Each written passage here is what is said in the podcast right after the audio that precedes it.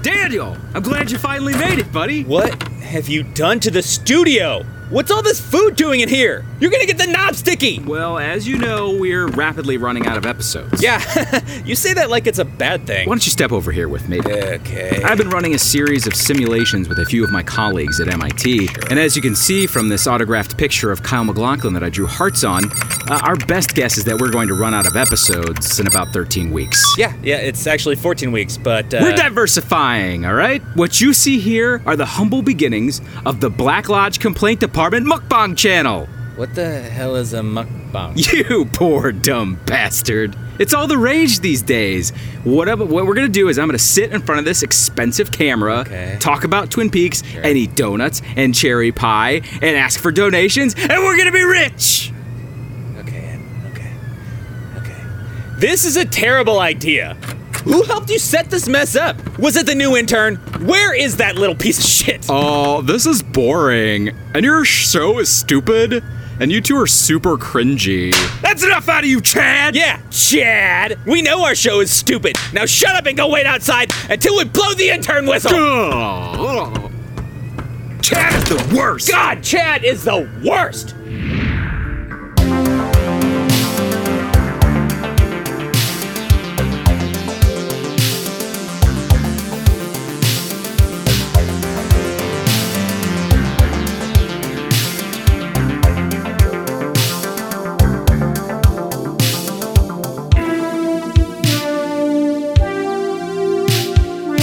This is the Black Lodge Complaint Department, your source for all the Twin Peaks ire you could possibly handle. I am your host, Daniel Williams. And I'm your co-host, Adam Bauer. Dan, how are you today? I'm okay. I am not feeling this episode. It was uh it was a roller coaster of weird. It was. I particularly like this episode because on the surface level, it seems kind of uneventful. And I mean, of course, everything, you know, there's something happening in every episode, but after the initial jostle, this definitely feels like an episode where, hey, we've made our major character movements and things are kind of simmering. Yeah. And the plot's moving along. But this episode is just jam packed with a Oh, lot of subtle clues, some of which you noticed in your notes, a few others you didn't, that have some pretty profound implications. So, theory wise, I really like this episode. And, I, and I also like it because it's so unassuming. Yeah, every episode of Twin Peaks, I like to sit quietly, just before I hit play, clear my mind a little in a, an attempt to calm my brain before diving into the never ending madness. And I gotta tell you, Adam, with this episode especially, it did not help. Well, you do know that Lynch is a huge supporter of transcendental meditation. I do, I do right? know that. well, I've started meditating uh, Did like you? Oh, about a month ago. yeah, um, interesting. and it's kind of wonderful how useful it is as far as a tool is just keeping focus. Yeah. Um, so I don't know. Maybe you should work in ten minutes of meditation before you sit down uh, and watch an episode. I applaud you. I don't know what it means to meditate. Uh, hey, maybe we can have a Black Lodge complaint department about meditation sometime in the future. Maybe. if people want to hear, it, let us know. So let's go ahead and jump into this. okay, let's get started. This is Twin Peaks, Season 3, Episode 5, known as Part 5.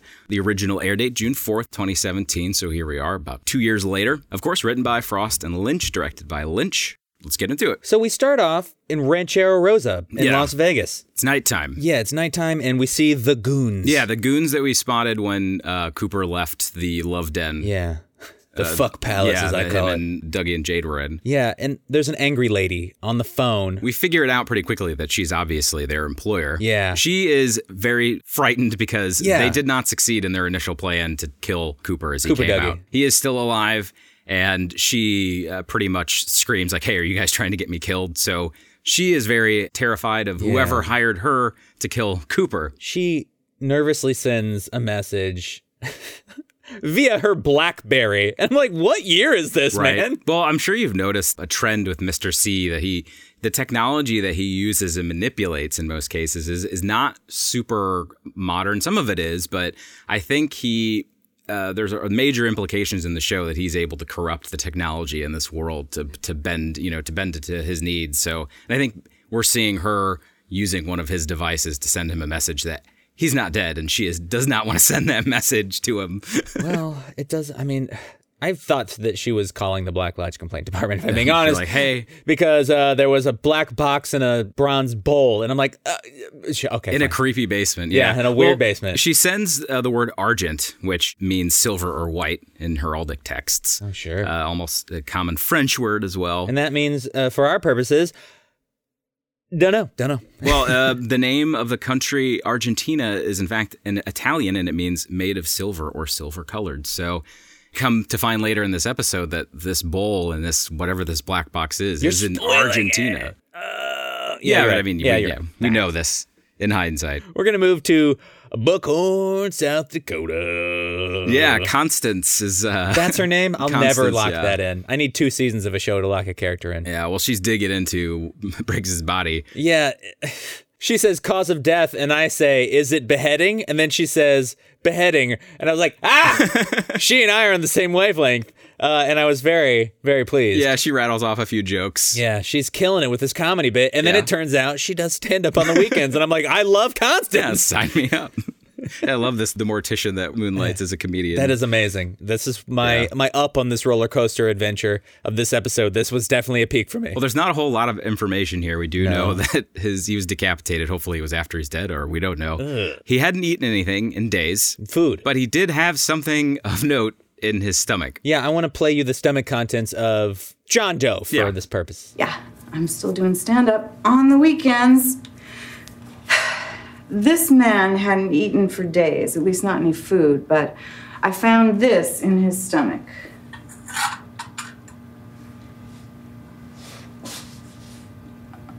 Maybe it's just me, but I'd start with the wife. It's inscribed. Yes. It says To Dougie with love, Janie E. Got a wedding ring. Not just a wedding ring. He has Dougie's wedding ring. So somehow, Briggs swallowed his wedding ring. Very confused. Did he do this in 1989? Has Dougie been around that long? Dougie was generated sometime probably in the mid 90s, mid to late Okay. 90s. We do know that Briggs died in a fire at the station in 1989, Right. but we can see from the body that that is not a burned body. So the fact that he died in a fire in 1989 is probably not true. Oh, I didn't think that he died in a. Okay. Oh, yeah, I don't know. I mean, I, I didn't think that he actually died in the fire, but I guess I still thought that he died in 1989. Listen, Well, remember I- the My last- thoughts are wibbly wobbly here, man. Well, we do know that Briggs is familiar with the White Lodge, and last time he went to the White Lodge or was at least taken by the White Lodge, he disappeared for several days and showed up wearing old timey flight gear. So, time. Time. Okay. I but like it is it Constance is like here. w yeah constance is a cool character but why the f does briggs have this do you have any initial speculations of no, with why? stuff like this, man, I'm just like. yeah it is kind I of ju- out there right yeah. now. it will kind of come together Okay. they're not going to hit you over the head with it but we'll figure it out I'm guessing he was hungry. really hungry okay. We stay in South Dakota. Yeah. And we move to the state penitentiary. mr c Mr. is C. chilling in his uh, jail cell in the federal prison Yeah, man. Mr. C is being brought food. Why isn't he in Gen Pop? Is this penitentiary so fancy that all inmates have their meals hand delivered? i know So wanky. Well, he's probably in holding for a few days. I don't know how long they can hold him. But this is the first of several weird occurrences that I mentioned at the beginning of the episode here. Okay. Because it's worth noting that in this scene, Mr. C is lying on bed. And after a beat or so, he says, Food is coming. Yeah. And sure enough, around that corner comes a guard with a tray of food. So. I don't know. He's got a clock in there. He knows what time. Right, food's I know, delivered. but we know, but we know what we're fucking dealing with here. We're dealing with otherworldly forces Yeah. and things.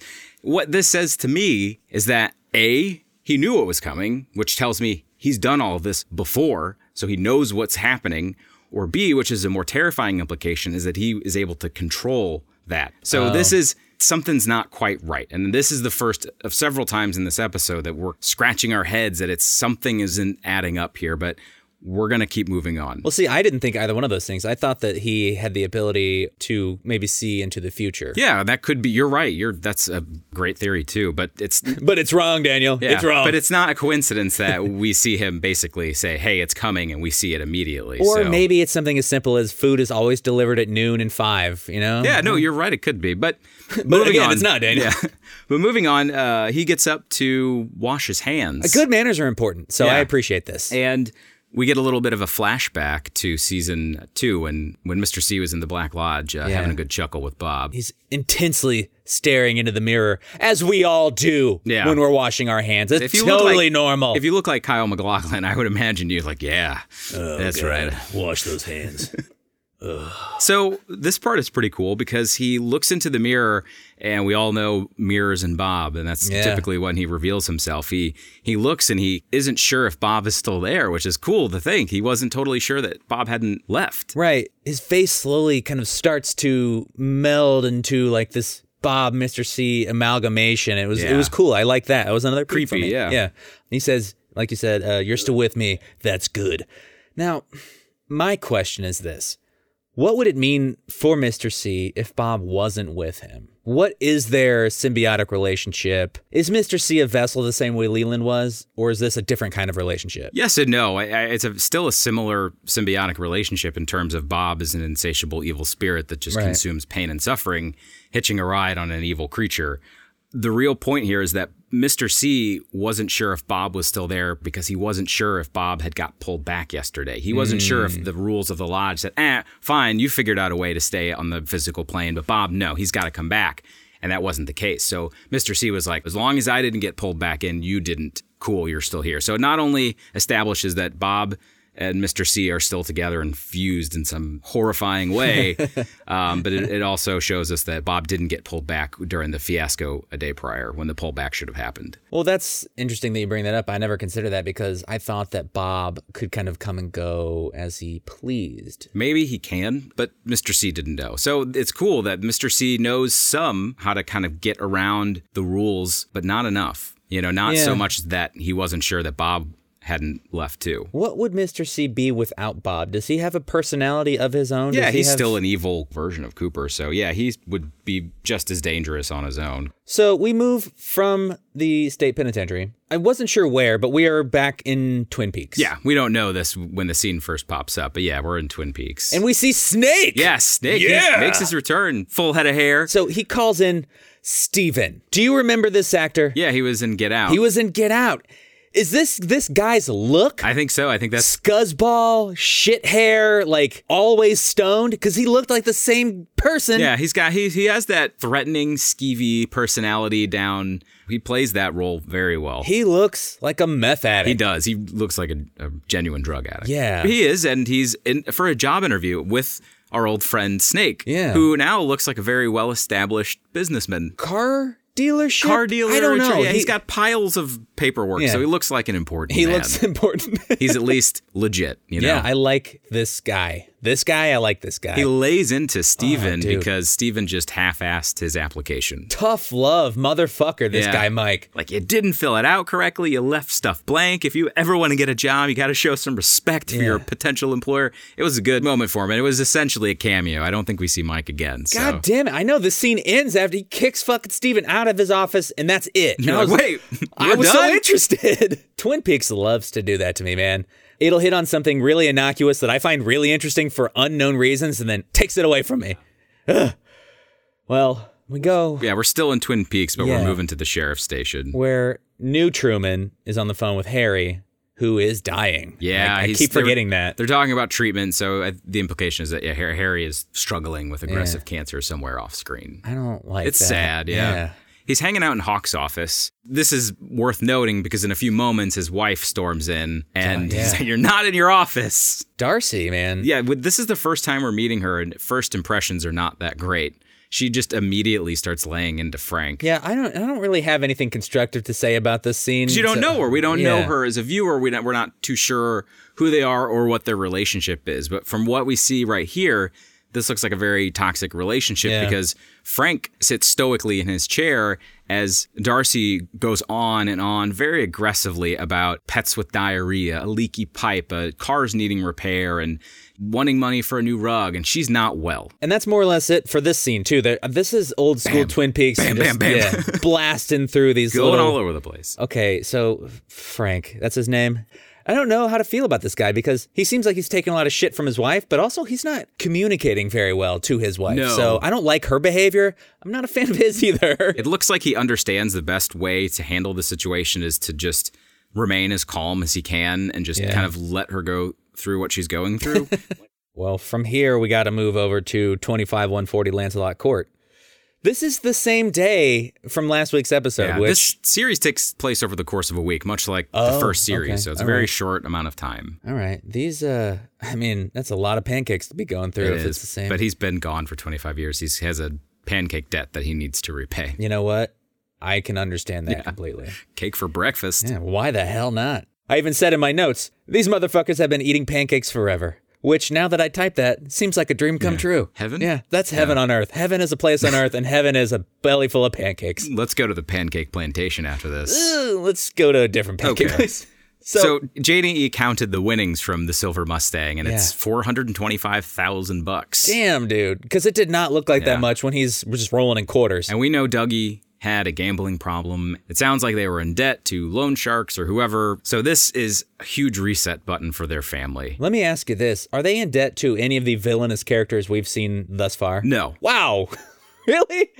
Not No, even. that's just okay. the problem of that family. Let's look at Okay. it that way. All right. It is All right. connected to the larger narrative, Sure. but it's that problem is just a problem that Dougie made for his family. Okay. She's tying his tie the best way she can because Dougie is inept. They're outside on the front lawn getting ready to head out to work Yeah. for the day. And this is a really sweet scene because Cooper kind of has a moment of silent reflection as he looks at Sonny Jim sitting in the car, who looks kind of just bored. He's waiting to get started for the day. But Cooper starts crying, which kind of shows us that, hey, Cooper's still in there because is he crying because he realizes this young man just lost his father? Is he crying because he realizes that genetically and physically this is his son, but it's not his? And it's a very impactful scene, at least for me. I do not recall him crying at all. You were so probably it's, busy taking notes, but it's not impactful to me. it's a very brief beat, but it's there. Well, during that, Janie E finally acknowledges that Dougie is acting weird as shit, Yeah. right? But still doesn't really seem to do anything about it because I mean, why would you want to be seriously concerned about the mental health of your husband and perhaps take him to the hospital? Sure, it- get him yeah. Evaluated. He's just a dumb husband. Am I right, ladies?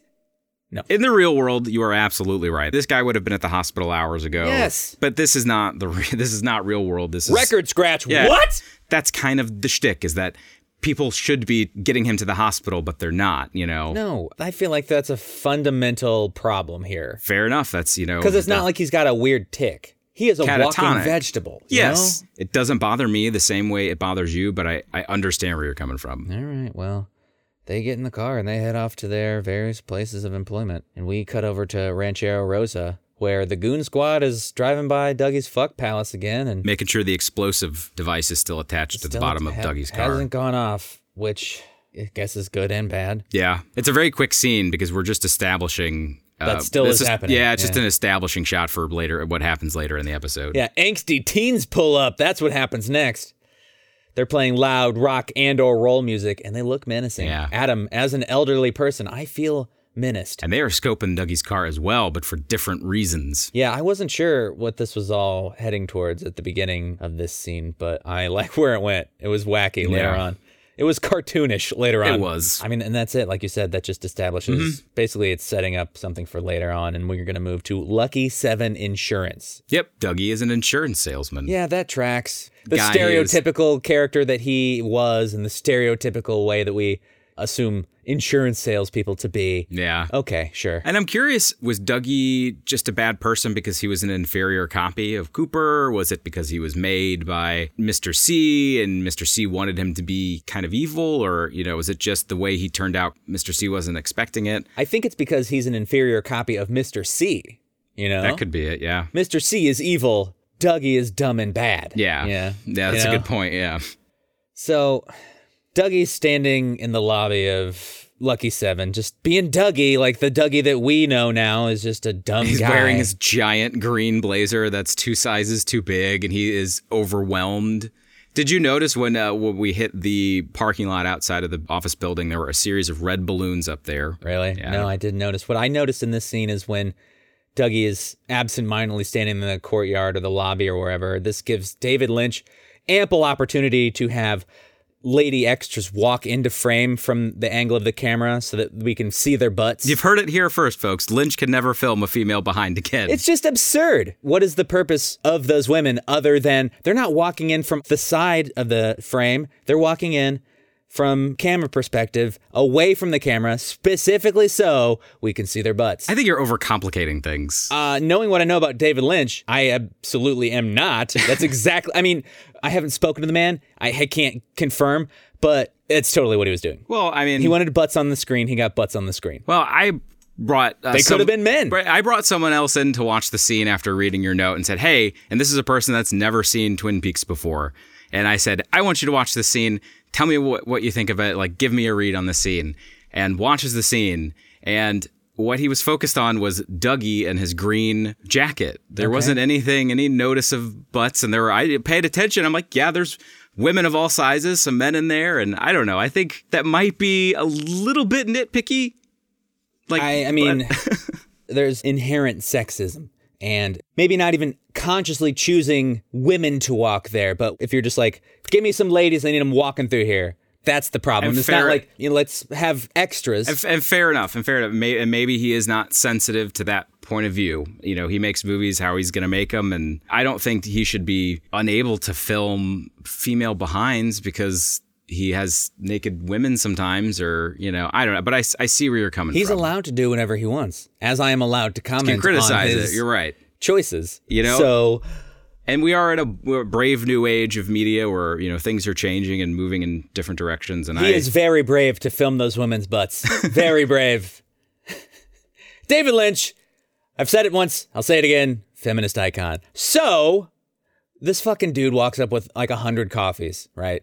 yes Paul, I recognize Paul. Well, I didn't recognize him, but there are a lot of. I don't watch a lot of television. think he was in- Surprisingly, folks, I don't watch a lot of TV. I think he was in Thirty Rock. He was okay, Eh, he's like a very minor character no big deal but i was like i how do i know this guy too so he walks up he says something what Phil. is it? His name is Phil. phil not i'm Paul. sorry not paul you're, you're right Let's not get started on this whole. oh boy and what He is well, it? he he. Luckily, he. I- I scoops just up don't even Dougie. care. I don't care Yeah. about this guy. Let's yeah. He Phil scoops up Dougie, and Dougie gets a whiff of the coffee and just follows him like a lemming into the elevator and takes a coffee, but he takes somebody else's coffee. does he takes paul is that why i don't know There, yeah, he, the guy, the green latte guy in the conference room scene. It's his coffee. It was Frank's, and uh, Phil's like, "Well, I got a green latte. We'll give it to Frank." But anyway, it's just bullshit. you i know? thought we were almost done with this episode this was the time you were like, "Oh, hey, look at this! Another week, another episode. Oh, shit. 41 minutes we had left at this point i'm like it was exhausting It- i was so tired Like I said, it's a very, on the surface, a very uneventful episode. oh god okay they get into a conference room they got a big meeting okay And Dougie's just standing there. Yeah, there's some minor character interactions where I guess we're trying to learn about people without Yeah. focusing too much on them because I have to assume that none of Yeah, these there are a lot of matter. people that aren't going to matter. The one person that does matter, Anthony Sinclair. Tony. Yeah. This guy's a douche. So Anthony Sinclair, played by Tom Sizemore, corners Dougie and, and kind of like, ah, how was uh, the bender? Rah," you know, kind of just Yeah. some jovial douchebag back and forth at the office. And Cooper's not even paying attention. He's just sipping his coffee, staring at the floor. Anthony Sinclair is taken aback. Obviously, him and Dougie were maybe in cahoots together, or, you know, kind of shitheads together. Yeah, dickhead pals.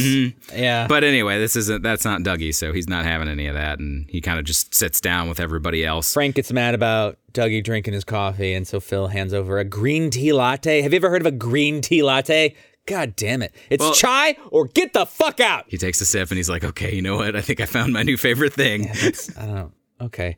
So they have a meeting and Tony says something insurancy about having to pay out a claim. Yeah, something isn't right. He's trying to rush through it and basically, hey, it was cleared. This isn't arson. We need to pay it out. Moving on. Yeah. And what happens is another one of these little subtle references in this episode. We see a quick flash of green light Yeah. go across Tony's face, and immediately Cooper kind of snaps out of it and says in full on Cooper voice, He's "He's, lying. You know, he just read right through him. So it's a little signal that Cooper picked up on. And boy, Tony is Yeah, pissed. like where do you get off calling me a liar in front of everybody? It definitely brought the temperature down in the room. So Bushnell, the guy that runs the insurance agency, Bushnell. yeah, the old guy, he's not liking what he's hearing, and he doesn't Mm. like the behavior he's seeing from Dougie. So he wants Dougie to stop by his office immediately after the meeting. and that's fine. That's Yeah. fine. We're, we'll take a quick break and we'll come back and we'll see exactly what Bushnell's got to say. Yeah, let's see.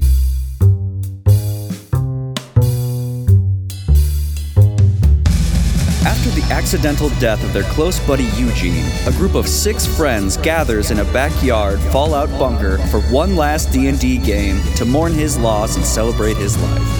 All is going as well as it can until an earth-shaking event pulls the group into a millennia-long war between two interdimensional empires. Follow the trials and tribulations of being in over your head when it comes to interdimensional war, interspecies relations, and the complete destruction of all universes in A Beginner's Guide to Interplanetary Destruction, an award uh, nominated narrative podcast from the Calamity Cast Network. Check it out on Apple Podcast, Google Podcast, Stitcher, and calamitycast.com. So we're back in Bushnell's office, who's got a giant picture of himself in the back. He used to be a he used to be a prize fighter. Oh God. Okay. Did they ever give this man's name? Because in my notes, all I called him was Big Boss Man. I think his name's dropped a couple times. Okay. Well, Phil and some lady walked Dougie in, and God damn it, I guess I'm just gonna have to keep harping on this because the idea that he's just being dragged around like a goddamn rag doll because nobody's like, this person needs to be assessed. They're just like, nah, just drag this full grown man to the next room that he's got to be in. okay, he's just like this. He's a walking brainless skin suit.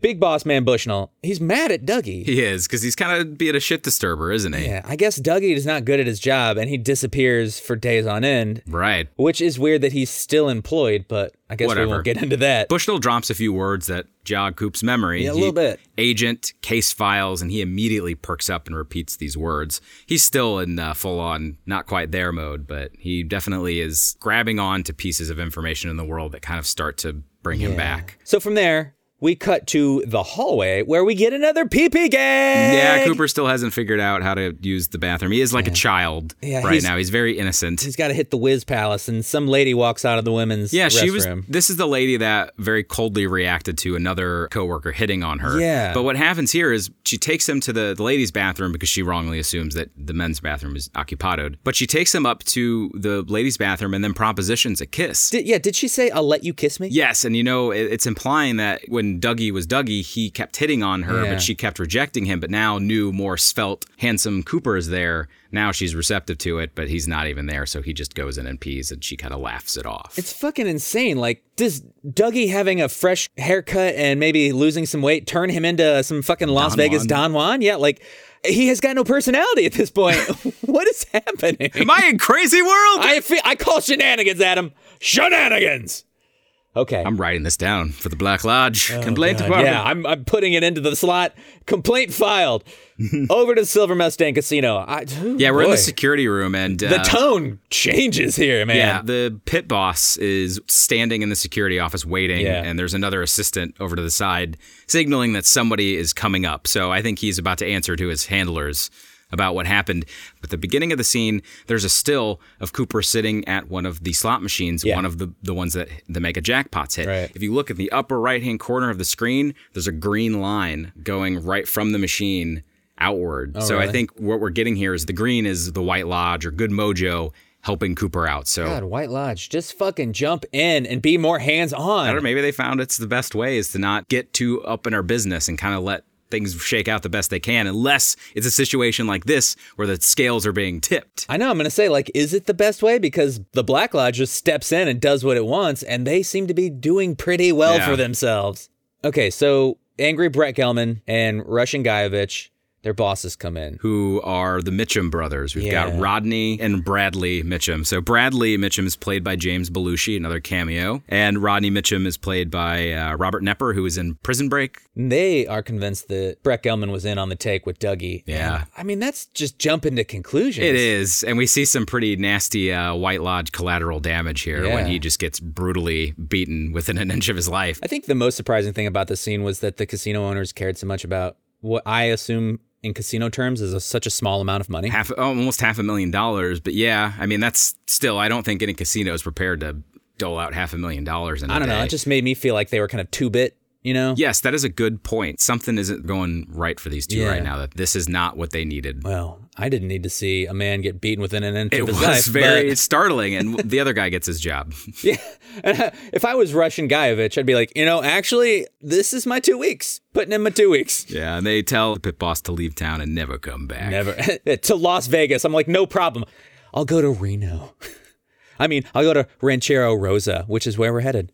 So here we're hanging out with the drug addict lady that lives across the street from the fuck palace. She's passed out. She's not Yeah. doing well. The kid is going around playing, and so he heads outside yep. to go play in the yard across the street. And we know that the explosive device is in that car. It's a very dangerous place for this young man to hang out. That little boy beelines for the explosive Yeah. device because he saw it get installed onto the car. It's almost as if he leaves the house and just where is the most dangerous spot?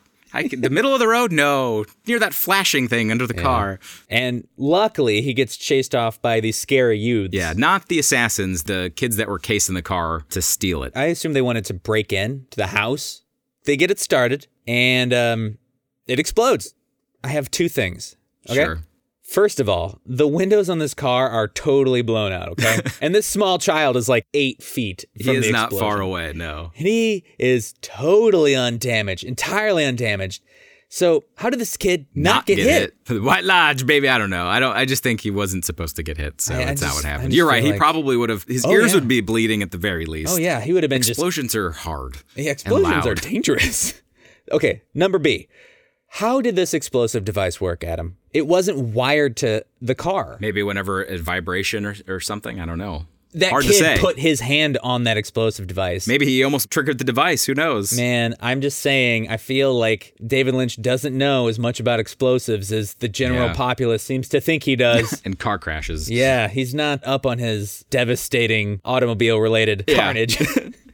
So again, we're m- moving along. Again, we're a lot Oh of yeah, there's a charred body lying on the ground outside this car, and this kid has now been traumatized again. Eh, but we gotta go. yeah, loss we of gotta innocence. move on. Yeah. Okay. So yeah, he he leaves and we leave as well. Yeah, we're going to what I'm calling the Las Vegas Car Wash Emporium. Yeah, Jade's getting her sweet yellow Jeep detailed. and nothing really, nothing happens here. Well, this is another one of those scenes that just you wouldn't wouldn't even really notice it if I Yeah. didn't point it out to you, and I'm not surprised you missed it because I didn't notice it my first time either. But did- what did I here's miss? another scene that has some pretty wild implications about what we're seeing here. So uh, when the car is being detailed, Yeah. he finds Cooper's key Right. to room 315 at the Great Northern. She gives it to Jade, who takes a look at the key and then flips it over. Did you see what it said on the back? No, I assumed it said if you find this key, mail it back. It did. It did say that, but it also said clean place, reasonably priced. Oh yeah, okay, I did see that. Yeah. Right. Did that not set any alarm bells off in your head? That was what Cooper said he needed when he went to Twin Peaks, but that wasn't like a call. That wasn't like a slogan for the Great Northern.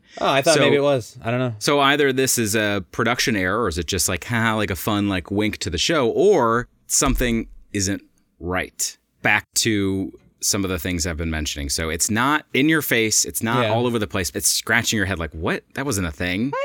I don't know. I mean, I I read it. I that innocuous thing. I didn't give it a second thought because it just Could have been a lot of things. yeah, uh, or or which is just as likely is nothing. Well, we're gonna move on. Okay, yeah. Because she 'cause- throws that key in the mail. Yeah, and then she takes off. All right, so we get back to Twin Peaks, and now we are in the double R. And there's a lot of stuff going on in this quick little scene. Yeah. Amanda Seyfried? Seyfried? Is, I don't know. Yeah. She, she Lovely walks actress. in, man. I didn't know she was in this show. Mhm. And we see Norma for the first time. We do, looking good. She looks Yeah, she's fantastic. aged Peggy well. Lipton. It's crazy how some people look like shit as they age, and some people, they, Genetics, man. Yeah. Yeah. She's in the back of the double R in one of the booths, crunching numbers, doing I- I- bills and yeah. doing her thing. So Amanda walks in and she's got a bread delivery. So Norma shouts out, Toad, bread's here. And Toad's working in the kitchen. No. he went from eating all the delicious food, and you know, he learned the recipes. Dan, wait. he learned the recipes so Dan, well. He's Dan. like, you know what? I could cook these with my eyes closed. I don't even need you to write it down. I know all of it. And it's- Dad! That's not the same toad. How is it not the same Toad? How many Toads are in Twin Peaks? Is this Toad Jr.? They're, Is they, had this a, they had a boom of toad names. you know what? The old Toad died, so we had to Yeah. import a new Toad. Norma calls this cook Toad, but he's not connected to the customer called Toad in the original series who had it popped up a few Says times. who, man? I think that it's the same guy and he just lost some weight. There you go. So, okay, Becky rolls in. So let's just call her by her name. Becky uh, Fine. rolls in and, and drops off the bread, and but she also looks like she's asking Shelly for something. Well, she's just explaining how she has recently become the town's most well regarded breadsmith, and she won an award for breadsmithery, but it was not a monetary award, so can she borrow some money? Can I borrow some money, Mom? yeah. Mom? Okay. Um, Yeah, so- it's her daughter. Oh, well, that's never said. Well, it's implied like the oh you can't you, yeah well, you're right they don't I don't trust implications in Twin Peaks, Yeah. man. It's it's that's true Who it's knows? a dangerous road to go down I mean, I had assumed as much. Okay. But they didn't say it. so yeah Becky needs some cash Yeah. and we're not too sure why uh, until she goes outside and we see oh fuck her boyfriend is Steve Burnett from Fucking rat hair. and that's not her boyfriend it's her husband Oh, they're no. married yeah they're married Oh, dumb no. kids Adam, we need to stage an intervention for Becky. Yeah, Norma tries here at the end of this scene, telling Shelly that you know she's never going to change if you keep bailing her out, and it's true. You know, sometimes it, people just need tough love, and they need to land hard to figure out how to. God, how did undo Shelly that let again. this happen? Shelly, married to Leo. How did she allow that to I know. happen? Oh, Here we go. Back to the donut, back to the pie, back to the ring, circular trauma. Shelly's daughter making the same mistakes. We've got another evil horn lurking Yeah. Twin Peaks that things are happening again. They're not, they're unable to break free of this destructive loop that all these characters have been trapped in since the 80s. Burn the town down. Yeah, just destroy it the all. only way. It's gonna keep happening again and again and again. So They leave, and Steve doesn't like the fact that they're staring him down. He feels embarrassed borrowing money or asking his wife or girlfriend, whatever, to borrow money from her Well, mom. if they're married, she's his wife. Um, yeah, Adam. This fucking scumbag has got a sick T top Firebird. I'll Yeah, give him that much. Like, he is a dirt ball with a rat nest of a head. just like Leo, sweet car, drug problem, Yep. toxic personality. bad hair. God damn it. They just found a modern Leo. Yeah, but unlike Not a great actor. but unlike Shelly, who didn't really have a drug problem, it turns out Becky does because Steve busts out some cocaine. And she is flabbergasted that he managed to consume almost all of it. And his excuse was, well, I had an interview with uh, the snake, so I get really nervous. It's nervous. Okay. So you're sure they're married? And the reason I ask is because they're talking and he says, Kiss me. And she looks disgusted at the thought of having to do that. And I had to swallow some vomit that came up when he said it because this dude is fucking gross. They are married. Wow. She does not want to kiss this man who is apparently her husband. I mean, redheads are disgusting. Am I right? I know, right? Well, I- Oh. I'm just glad I lost all my hair because now my beard is the only thing. Yeah, That's they red. can, people could still tell. man. they know. They could tell from your pale skin Yeah. and the fact that your body is like a roadmap of veins. Yeah, we're disgusting human beings. It's a funny joke, Adam, because you're a redhead and so am I. a- And we're talking about this disgusting redhead person. Anyway, the listeners who can't see us totally get it. Uh, I wish that they'd introduced some new kinds of drugs into Twin Peaks. They did, in theory, with the new Chinese designer, designer drugs. drug. Yeah, but these old fogies are still here doing cocaine. God, get with the times, youngsters. People still do cocaine. Then they go for a drive, which, yeah, Yeah, turn up the tunes. What's what song was that? That was like an old doo-wop song or something. It was an old doo-wop song. I don't know, but we're going to take a quick break and perhaps we'll Google it to find out.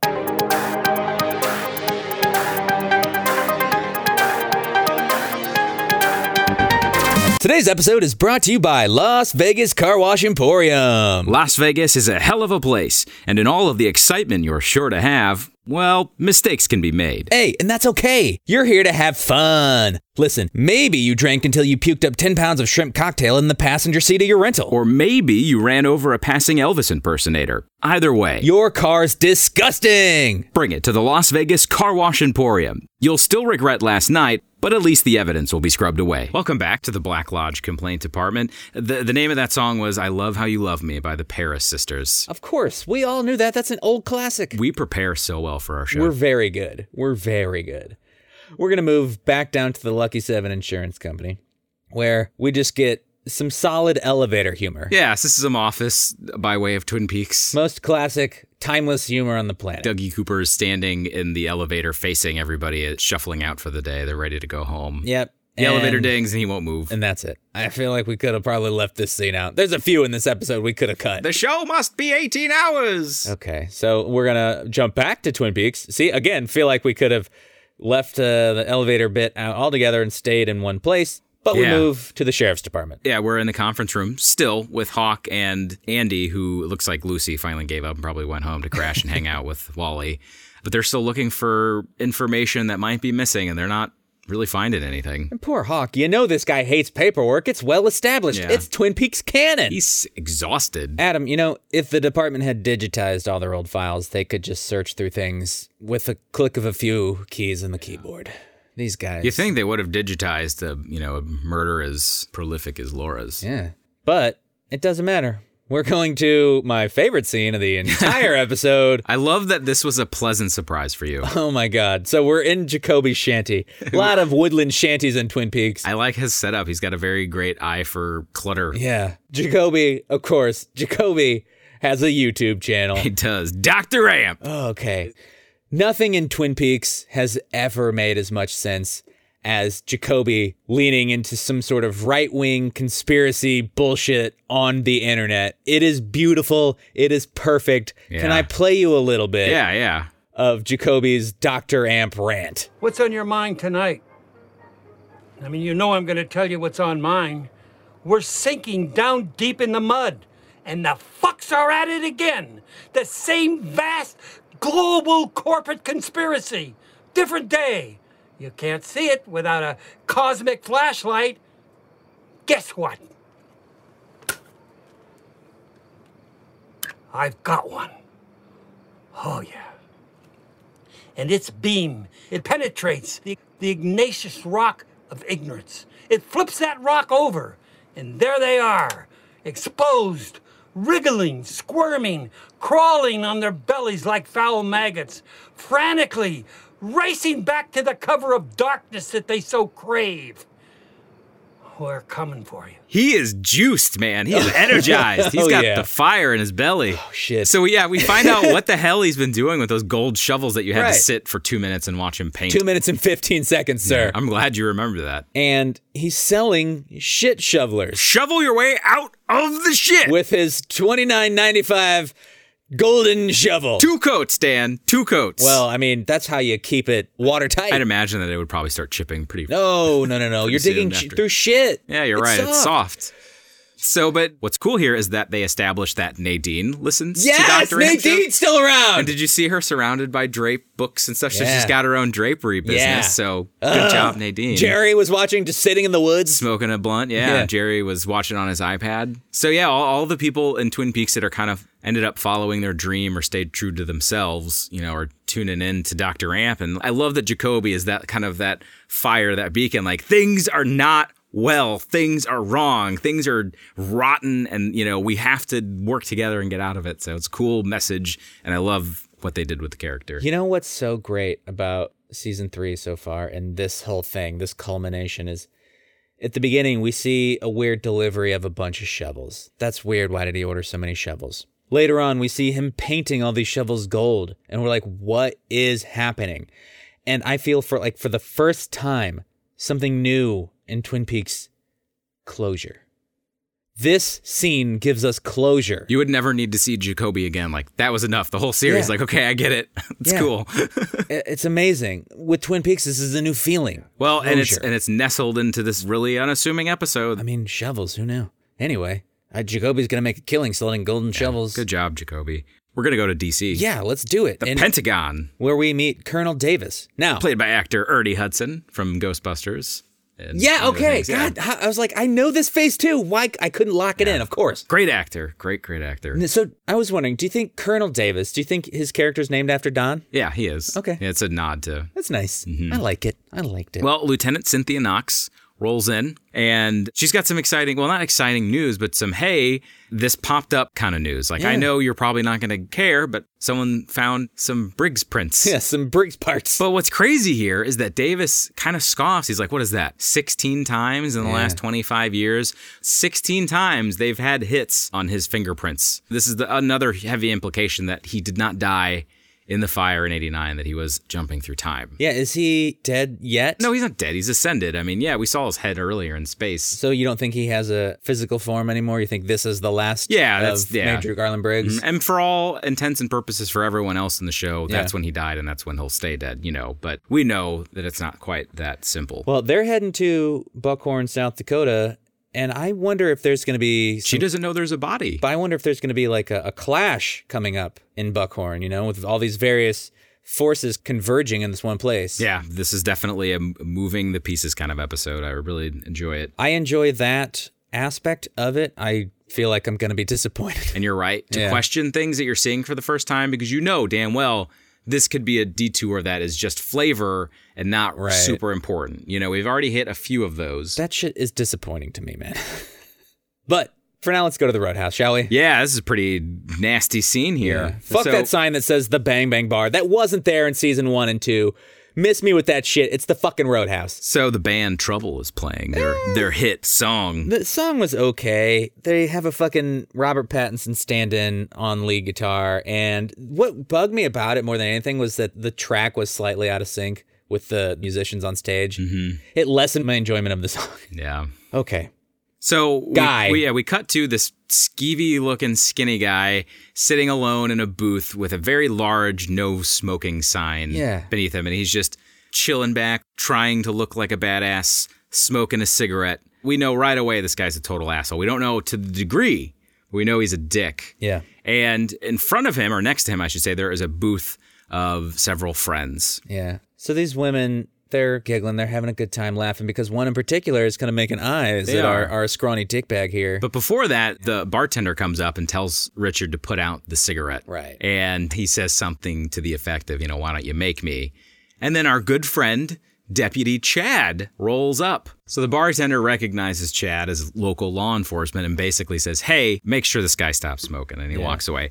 Chad does not make Richard put out a cigarette. He, in fact, he asks for his own. And Richard, sure, why don't you have the whole pack? And he takes it and walks away. And He pulls out a second pack of cigarettes. Actually, he's holding a pack It's of real, cigarettes. yeah. So this those cigarettes were just cash Yeah. payoff. So we know that Chad is a douche to the ninth degree. He's I assume corrupt he's selling cocaine, as all law enforcement agents do in the Pacific Northwest. And things take a very startling and, and violent turn here as one of the girls works up enough courage to Yeah. ask Richard for a light. yeah, she's trying to break the rules too to prove to Richard how cool Yeah. she is because you know she's making eyes at him. She wants to be flirty, and then like, Adam, he fucking grabs her by the Grabs throat. her by the neck and immediately assaults her and starts talking about raping her. Like, Yeah, Rich- dude. Richard Horn is chaotic evil through and through. He is pure evil. So, another cyclical nature of Twin Peaks that we've got another Horn, albeit a much younger one, running around causing trouble. Before it was Ben and Jerry, and things are happening again. The kids of the characters are making the same mistakes. And how is not every motherfucker not up on their feet Oh, yeah. immediately when this happens? Yeah, and There's they're- a table full of burly looking dudes right behind him, and they kinda- just they just turn and look. You're right. and then just go back to their conversation. And this isn't the first time that something like this happens in the Roadhouse, where something startling happens Yeah. and people ignore it. And I, it's very much a commentary on how evil can flourish if we don't stand up. And you're right, in the real world, this dude would have been laid the fuck out. Yeah. But it's another, I think this is another tie back to the key to Mr. C. Something isn't right. Like, is it because the Black Lodge is starting to win? Is it because that this isn't a normal place? It's very much intentional that nobody comes to her rescue. And it's Really? like, what the fuck? And it something happens again in a future episode that this is a recurring theme that bad things are happening and people aren't noticing it. So it is a very startling and violent scene. And he is played very well because he just slimy and he just when he starts grinning, he just looks horrifying. He looks like Yeah. a monster. He's very Joker esque. Someone needs to punch this dude in the fucking Yeah, he dick. is a fucking dickhead. So we have yeah, we've established that Richard Horn is a is a bad, bad man. Son to a, a one Audrey Horn. Oh no. Well, for now we're gonna go to I'm not sure where. We're going to Tammy, Agent Tammy. I don't know if we are still at the FBI field office or if we're back in Philadelphia. It doesn't really matter. She's working the case. Yeah. She's looking at pictures of current Cooper and 1989 Cooper, as well as fingerprints. Yeah. And things aren't adding up for her. Much like things weren't adding up for me and you in some points of this episode. I think these are very intentional themes that he's cycling back to through this episode. Yeah, she overlays the two fingerprints and they're, they're not identical as they, Yeah. you'd think they should be. Although, and I didn't do the research on this because it just hit me that I think that fingerprints can change on Yeah, a you're person over time. Probably right. I should have looked that up. But for our story, they don't add up because she's like, "Mm, they're not the same Yeah, so person. Tammy is Gordon was right. Tammy's got She's the got the stuff. stuff. She's got what it takes. So we moved back to Fargo. What Fargo? No, we do not. Yeah, we moved back to South Dakota. Yeah, back to the state penitentiary. We're gonna see that call that Cole wanted to listen in on. If you were in the previous episode, he said he wanted to make sure Cooper got his private phone call. Right. And he wants to hear all about it. And this phone call, I'm sure, is going to be very good and very informative. It's going to give us new information that helps us understand the story better. Uh, no.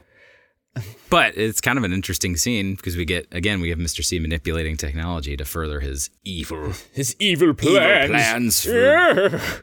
Okay, so he dials way too many digits for a phone number, and then the security system goes crazy. goes nuts. So yeah, Yeah. it just starts going crazy, and it's only in the control booth where Yeah. they're supposed to be recording and listening to his conversation. So Okay, that's he what I did this. thought. Yeah, he did this so they couldn't.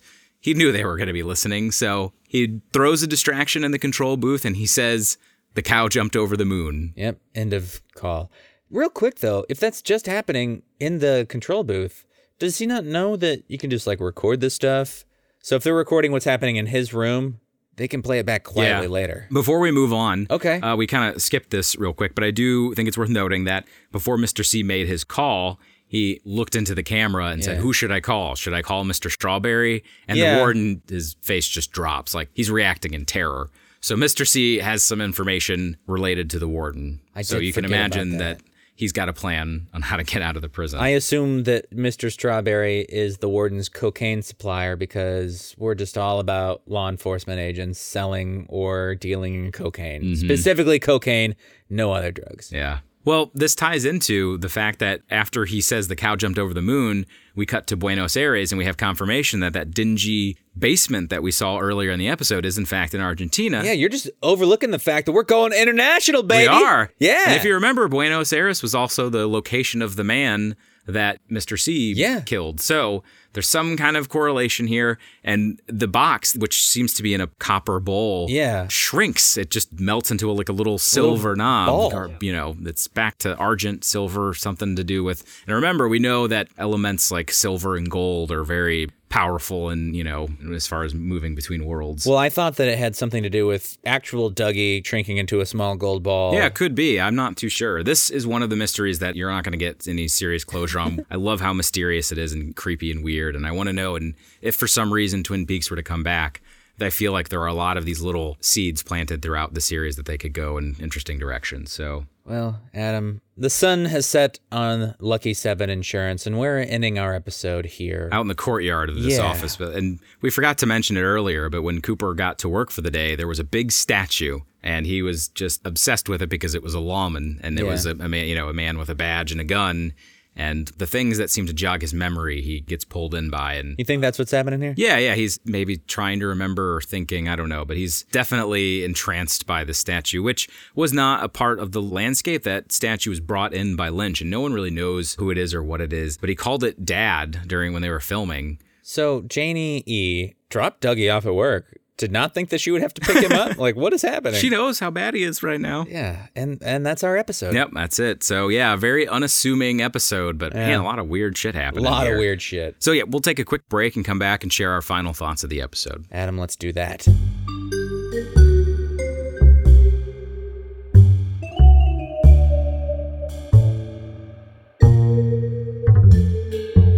Who wouldn't want the hunky hero and the fantastic leading lady to be brought to life? With Love and Lost a Smutcast, indulge in a radio drama filled to the brim with romance, laughs, and all those wonderfully awkward moments that come with a new relationship. And don't forget those delicious sexy parts that make romance novels oh so fun to enjoy. Season 1 of Love and Lost is available now at calamitycast.com or anywhere that you can find podcasts. In modern day Bristol, someone is copying one of the most infamous serial killers of all time, Jack the Ripper. Only this time, the story is different. A woman survives and decides to get her revenge by taking the law into her own hands. But in so doing, she awakens a darkness deep inside her. If you like suspense, thrillers, and serial killers, tune in to Jane the Ripper, an audio drama coming to calamitycast.com Halloween 2019.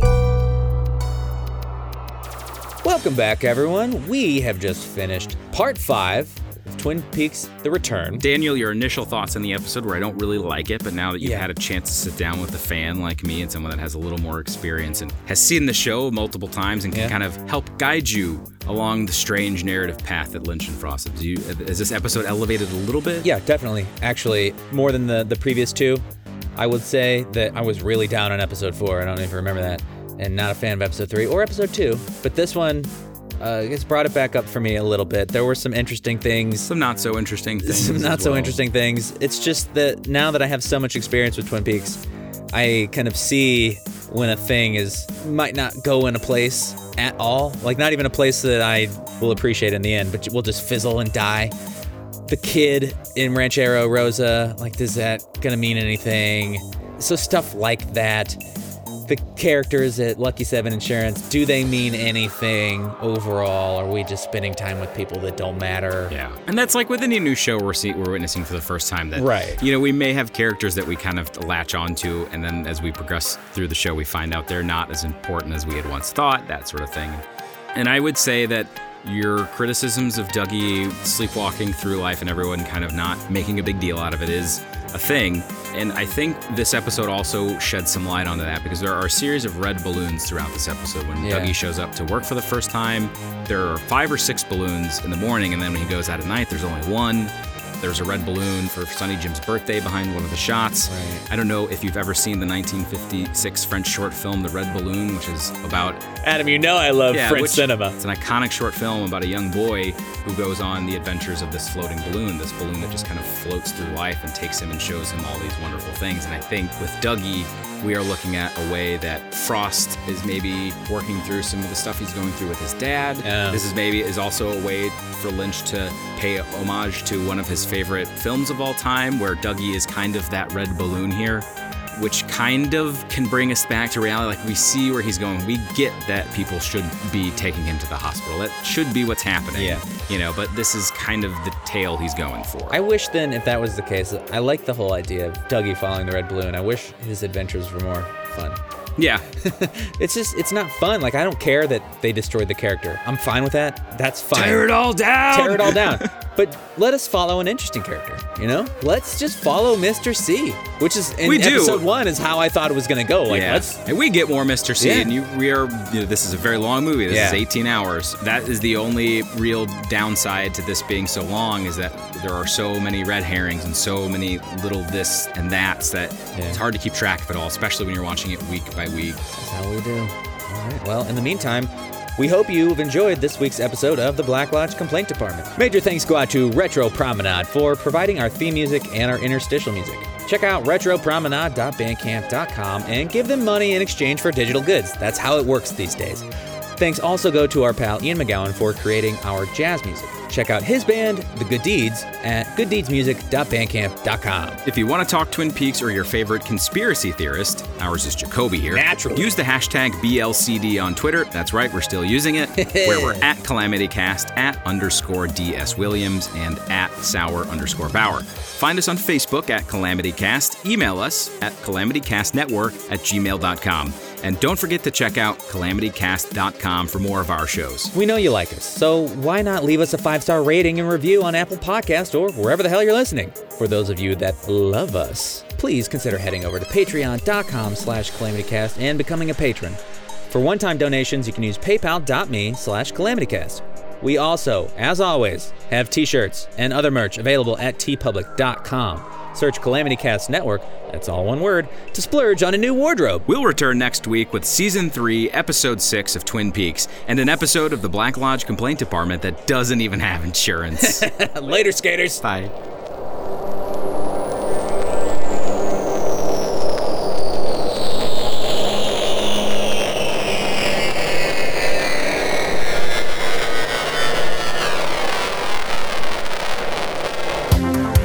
This has been a Calamity Cast production. For more content, visit calamitycast.com and follow us on Facebook, Twitter, and Instagram.